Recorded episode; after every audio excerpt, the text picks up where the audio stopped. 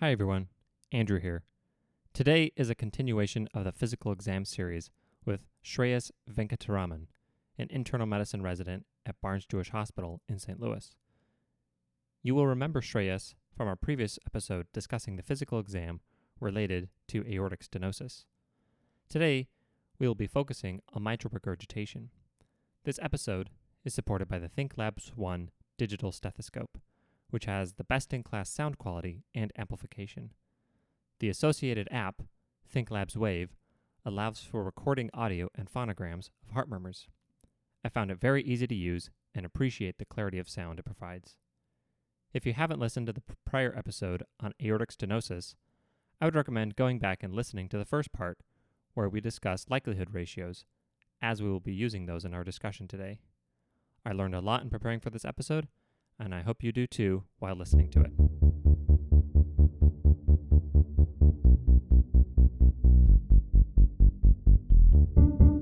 This is AP Cardiology, and this is your host, Andrew Perry. Hi, everyone. This is Andrew. I'm meeting again with Shreyas, who you'll remember from the previous episode on aortic stenosis in the physical exam series. Uh, Shreyas, what are we going to be talking about today?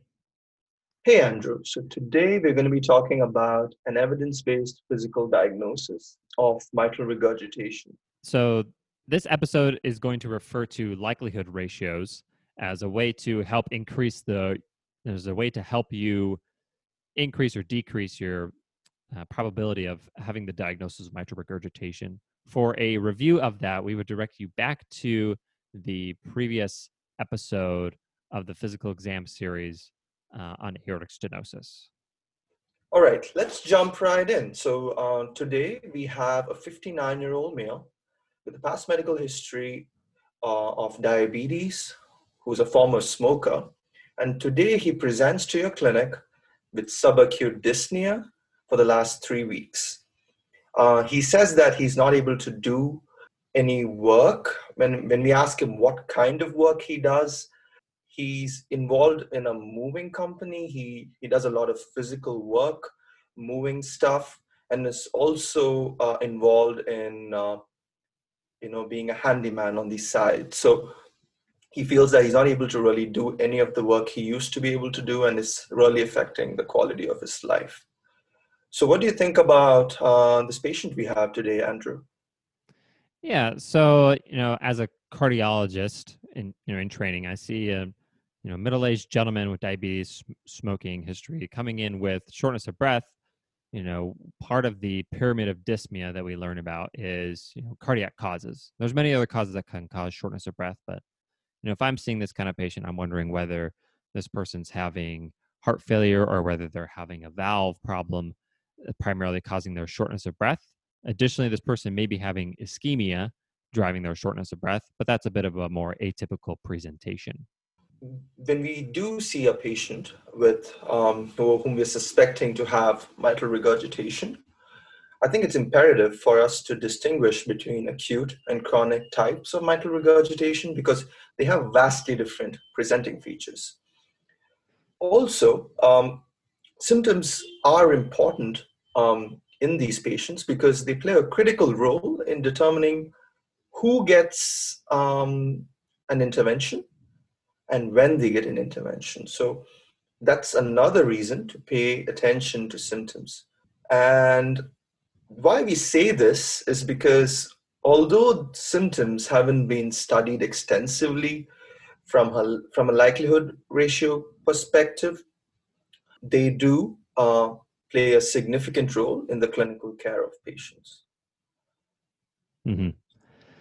And what you've talked about here, the difference between acute and chronic types of mitral regurgitation. You know, acute MR can be a very dramatic presentation with patients who are very dyspneic, including at rest. They can be hypotensive, sometimes in shock. And in contrast, the patients who present with more chronic types of mitral regurgitation, they're having more of a subacute to a chronic progression of shortness of breath and fatigue um, and they may or may not have heart failure symptoms in on presentation. So, how about we talk about our patient's physical exam, Shreyas? All right. So, we first measure his pulse. Um, we see that he has a normal pulse at 85 beats per minute. His blood pressure is relatively normal at 110 by 80. That's been his baseline. He's sitting at around 95% on room air. But on inspection, we actually see that his apical impulse is displaced. And um, when we make him lie down at 45 degrees, uh, he has elevated neck veins on the right side. So, Shreyas, what do you think about that physical exam? So, I do notice that he has a displaced apical impulse. And that, in combination with an elevated neck vein on the right, does suggest to me uh, that he has a large heart. And a large heart um, in the presence of heart failure. I think that would be the first thing I take from this. But having said that, uh, I'm just wondering how would how do neck veins really correlate with left-sided pressures, Andrew? Or Don't they actually tell us about right-sided pressures? Yeah. So in this patient, you know, and we're doing an episode on mitral regurgitation here. And so we're thinking about more how MR can influence left atrial pressure. And in this patient, where we can detect a displaced apical impulse when we palpate. And second, we detect elevated neck veins when we um, on inspection. So these really don't directly are not direct measures for left atrial pressure. Now, elevated neck veins are assigned for right atrial pressure, and a common cause of right heart failure and elevated right heart pressures is left heart failure and elevated left-sided pressures, which can, you know, be seen and associated with mitral regurgitation. So when you have jugular venous pressure elevation, the probability of having an elevated left atrial pressure has a likelihood ratio of 3.9, um, while n- having a negative finding, meaning that you don't find any jugular venous pressure, really doesn't have a significant impact on your on your post-test probability for having an elevated left atrial pressure. All right. So from what I understand, although we are looking at right-sided pressures, it gives us an insight into how well the overall heart is functioning. Is that right? Yes, that's correct. Perfect. Okay, so you said a likelihood ratio of 3.9. That's around a 20% increase. So they're not too significant, but something we can work with. Mm-hmm. So as we're palpating this person's heart, or as you're palpating this person's heart, you can feel that it's displaced. So what what do we know about the relationship between a displaced apical impulse or the characteristics of apical impulse and their relationship to an elevated left atrial pressure? So we do have evidence uh, to support the role of the apical impulse playing a role in us understanding a patient's wedge pressures. So in this study, patients were supine um, and their apical impulse was palpated lateral to the midclavicular line. And what they saw was um, if it was palpated lateral to the midclavicular line, it usually correlated with a wedge pressure more than 12. This particular finding had a positive likelihood ratio of 5.8. That's pretty big in the larger scheme of things, given until now we haven't had a likelihood ratio this high. So that's somewhere around 35%. But in contrast, if we do not have this finding, it is not really useful and we can't really make any judgments or conclusions about the patient's capillary wedge pressures. So the presence does help us, but the absence, not so much. But given um, this patient's findings, what else would you look for in a patient like this, Andrew? So, when we're talking about their apical impulse, there's something to be said that we can feel the the type of their apical impulse, so not just the placement. So if they have a hyperkinetic and a sustained impulse, you know, like we had mentioned in the previous episode on aortic stenosis, you can get a prolonged, sustained apical impulse. Having a sustained apical impulse can increase your likelihood ratio by 11.2, which increases your post test probability of greater than 50%. But furthermore, in the absence of having a hyperkinetic apical movement decreases that risk, you know, with a likelihood of, of 0.3. All right. Um, another thing that we notice is that in, in patients with severe mitral regurgitation, ventricular contraction causes a backward jet of blood into the left atrium, which then essentially lifts uh, the, the heart, which is then felt as a sustained movement to the person examining the patient. And how this helps us as clinicians is essentially when we do palpate patients' hearts, and we do see that there is a prolonged and sustained apical impulse, this directly correlates with the severity of the mitral regurgitation, which is really interesting because essentially what this means is the longer you can feel the heart, the more severe the mitral regurgitation is. Yeah, it's pretty interesting.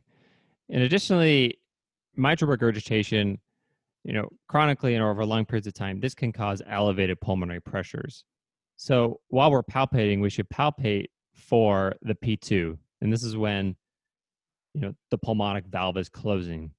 So if we're having high pulmonary pressures, we can get a palpable P2 with that high force causing the closure of the pulmonic valve.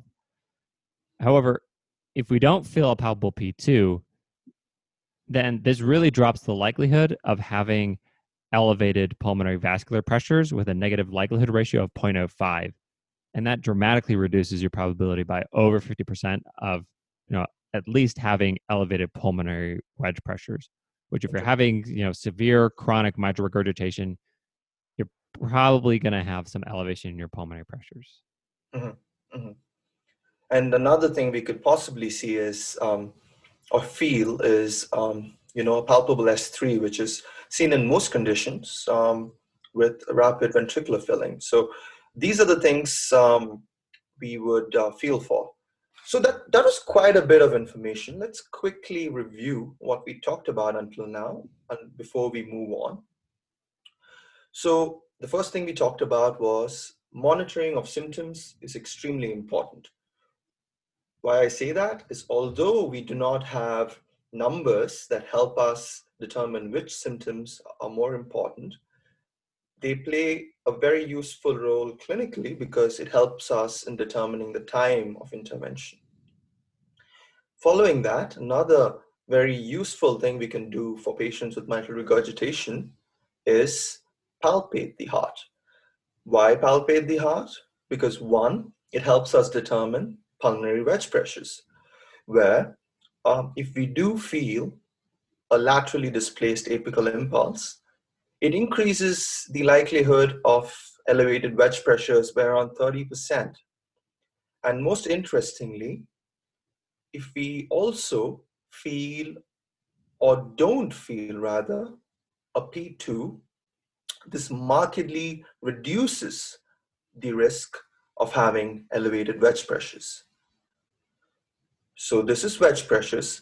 Another reason we would need to palpate the heart is to potentially know how severe the mitral regurgitation is before we send the patient for an echo, where a sustained apical impulse closely correlates with the severity of, uh, you know, of mitral regurgitation uh, with a correlation coefficient of 93%, which is very, very strong. So having said all of these things, you know, we do have to give you a disclaimer. None of these findings are specific for mitral regurgitation. But having said that, it's very useful in detecting an elevated left atrial pressure or heart findings of heart failure with its associated findings. Mm-hmm.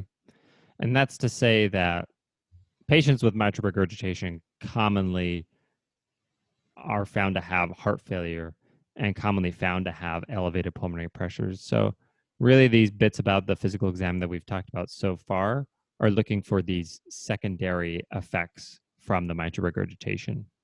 Mm-hmm. Yes. All right. So now we're going to be listening to the murmur.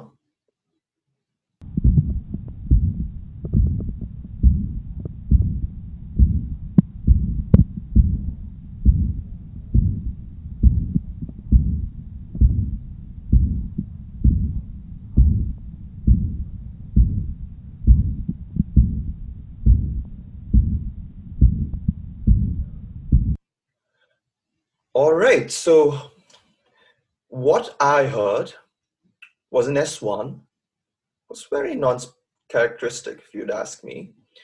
But what I did hear was a soft S2 and a very characteristic murmur.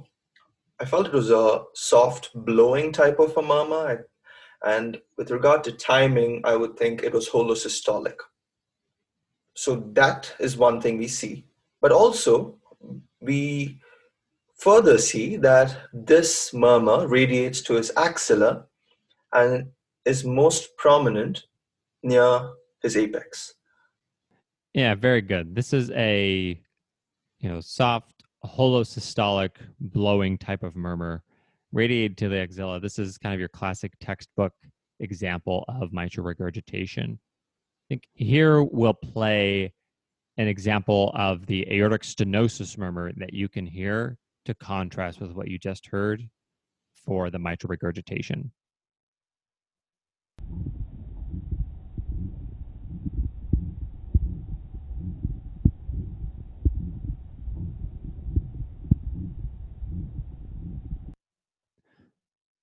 Back to the murmur that we had for mitral regurgitation, one notable thing that we don't hear is having a loud S1, and that's associated with uh, prolapse. Mm. So let's hear that again.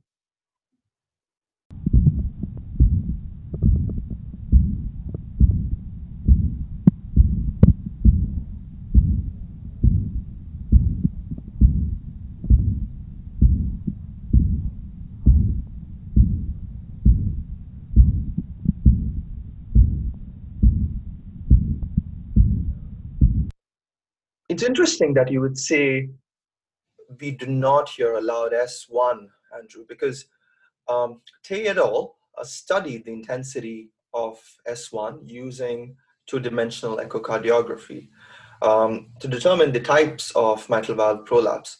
And uh, what they saw was a loud S1 usually correlated with an early prolapse of the mitral valve. But many mitral regurgitation patients had normal or a soft S1. So that's S1. So, Andrew, what are your thoughts about S2 and S3? So, for S2, you can have a wide physiologically split S2, and that can be seen in mitral regurgitation, but this hasn't been studied as extensively as uh, as it has been in pulmonary stenosis. Now, S3, the presence, you know, that's going to direct us towards having a patient who has an elevated left filling pressure, you know, with a positive likelihood ratio of 3.9, while its absence, you know, isn't a, a useful likelihood ratio. So this finding can be suggestive of having severe mitral regurgitation, but important to note that an S3 is is more specific for just having heart failure in general. And a common cause of heart failure and a common commonly found condition in heart failure is having mitral regurgitation. So really like that piece of information doesn't provide a lot of useful information to me as to whether the, as to the presence or absence or the severity of mitral regurgitation. Right. So we did reiterate that we heard a holosystolic blowing type of murmur that radiated to his axilla. What are your thoughts on that? Yeah, so this the characteristics of this murmur soft, blowing, holosystolic. If it's heard in the mitral area, meaning you know the mid left thorax, fifth intercostal space, the likelihood of, of MR is slightly increased with a likelihood ratio of 3.9. You know, that's somewhere around you know 25%. In the absence of a murmur, that significantly reduces the probability of MR with a likelihood ratio of 0.12. So really, that's to say, not hearing the murmur is more useful to say that there's not MR than hearing the murmur is to say that there is MR. Um, another thing is uh, that the murmur is usually very high in frequency and usually radiates to the axilla. And a louder murmur is usually associated with an increased severity, where when you do hear a louder murmur, the positive likelihood ratio of having more se- a severe type of MR is 4.4, which is an increase of 25%. Uh, this correlation coefficient is 0.67, which is not as strong as palpating the heart, but it does help our overall diagnostic uh, approach. Having said that, this finding has a negative likelihood ratio of 0.2, so it decreases, uh, or rather, the absence of a murmur, of hearing an increased severity of a murmur, decreases the risk by around 45%. And its absence could decrease the probability of potentially having a moderate or severe type of mitral regurgitation. Okay. So let's go back to our patient and say that we hear this type of murmur and then we do a hand grip on the patient. So if this patient has significant mitral regurgitation, what would be the expected change in the quality and sound of this patient's murmur? So when it comes to a hand grip, what we try to do with the hand grip is essentially increase the patient's afterload. And by increasing the patient's afterload, we decrease the ability of blood to go through this particular tract. And by doing this, there is an increase in regurgitant flow via the mitral regurgitant lesion.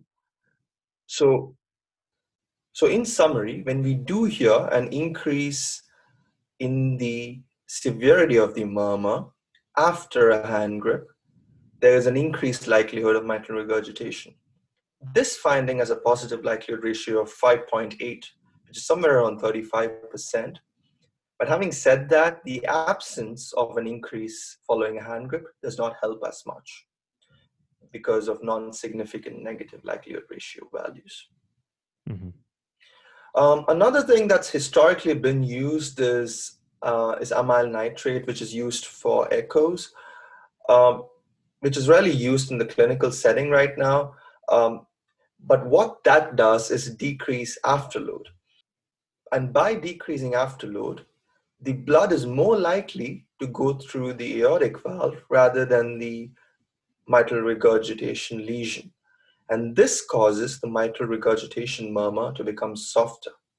This finding is associated with a positive likelihood ratio of 10.5, which is quite high.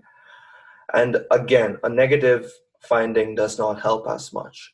So currently, we don't use amyl nitrate inhalation, but we could use something like sodium nitroprusside or if the patient's undergoing general anesthesia you know these both of these things and others will decrease the patient's afterload. And so the severity of the murmur may decrease because of that.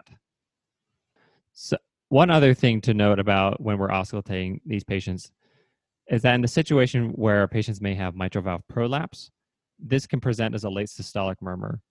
So that's to say that the prolapse of the valve doesn't occur immediately at the beginning of systole, but that, you know, maybe midway through systole or later in systole, with the increase in LV pressures, Finally, the valve will prolapse backwards, meaning that it buckles back into the left atrium and then opens up and causes the mitral regurgitation.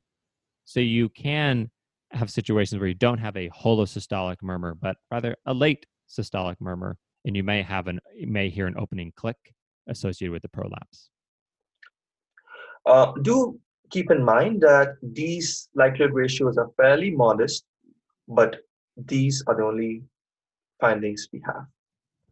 All right, so we did go through a lot of content there. Let's briefly review what we have learned about auscultating patients with mitral regurgitation. So what we do know is louder murmurs are associated with an increased severity of mitral regurgitation, and this increases the probability around 25%. Also, maneuvers like the hand grip that increase the severity of the murmur, increase the likelihood of mitral regurgitation by around 30%. Also, another possible maneuver that we can use is using afterload reducing agents like sodium nitroprusside, which decrease the afterload and increase the likelihood ratio by around 50%, which is a huge increase. So we've primarily been discussing findings with chronic mitral regurgitation. Andrew, how do these findings change in somebody with acute mitral regurgitation? Acute mitral regurgitation may develop in scenarios such as papillary muscle rupture from ischemia, like during a heart attack, or leaflet perforation from endocarditis. And these patients may present with no detectable murmur, or when you listen to them, they have a very soft murmur.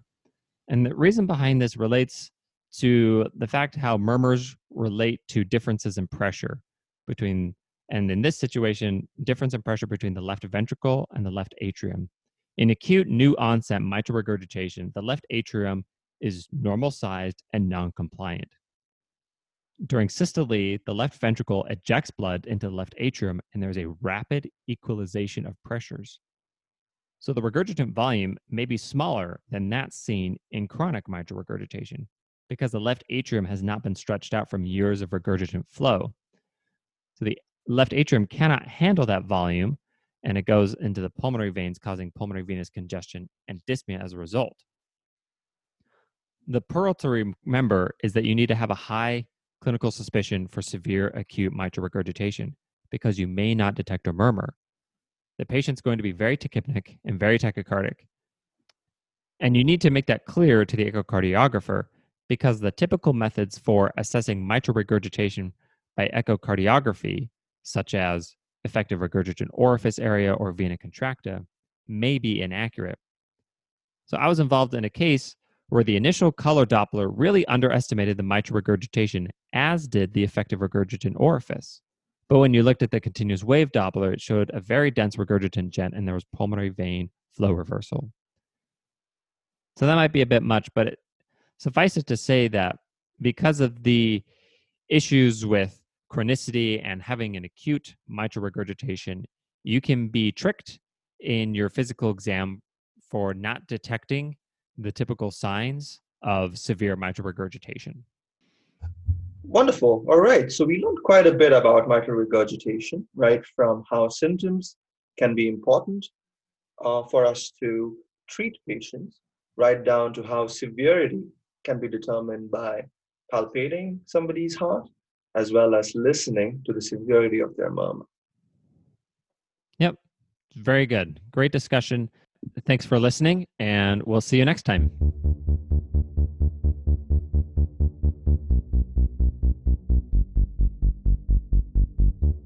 Thanks for listening to this episode of AP Cardiology. This show is sponsored in part by MedPage Today. You can find transcripts of this episode and all other episodes of AP Cardiology on medpagetoday.com. Much thanks to the band